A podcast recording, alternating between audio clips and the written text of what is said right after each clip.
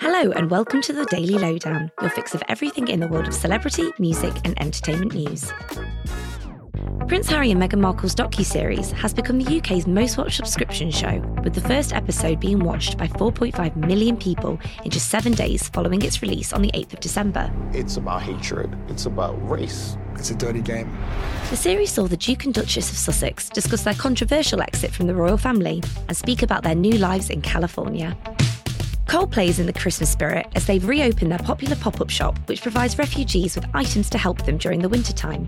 As well as an online shop, there is a new store in Carnaby, London, where visitors can buy items including coats, fuel, and educational materials, which will then be sent to refugees around the world. As Coldplay explained, everything fans buy will go to the people who need them most.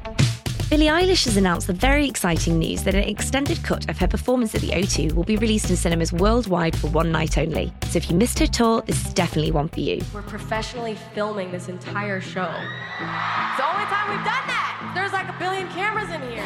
The film will be out on the 27th of January, so pre book your tickets now. Justin Bieber is reportedly nearing a deal to sell his music rights for around $200 million. Variety has reported that he'll be selling his publishing and recorded music catalogue to Hipgnosis Songs Capital. Justin's catalogue contains shares of 15 years of hits, and this isn't the first time that the company has purchased music rights, as they acquired Justin Timberlake's catalogue for a deal reportedly worth over $100 million. And finally, H's identity might have been resolved, but it looks like the Line of Duty gang will have to deal with more corruption in a three part special in 2023. According to reports, Vicky McClure, Adrian Dunbar, and Martin Compston have all signed up to return as Kate, Ted, and Steve and could be back on our screens by next Christmas, which sounds like the perfect gift for us. And that is your daily lowdown from Hello. Check out our social media channels and HelloMagazine.com for more news and updates from your favourite celebrities.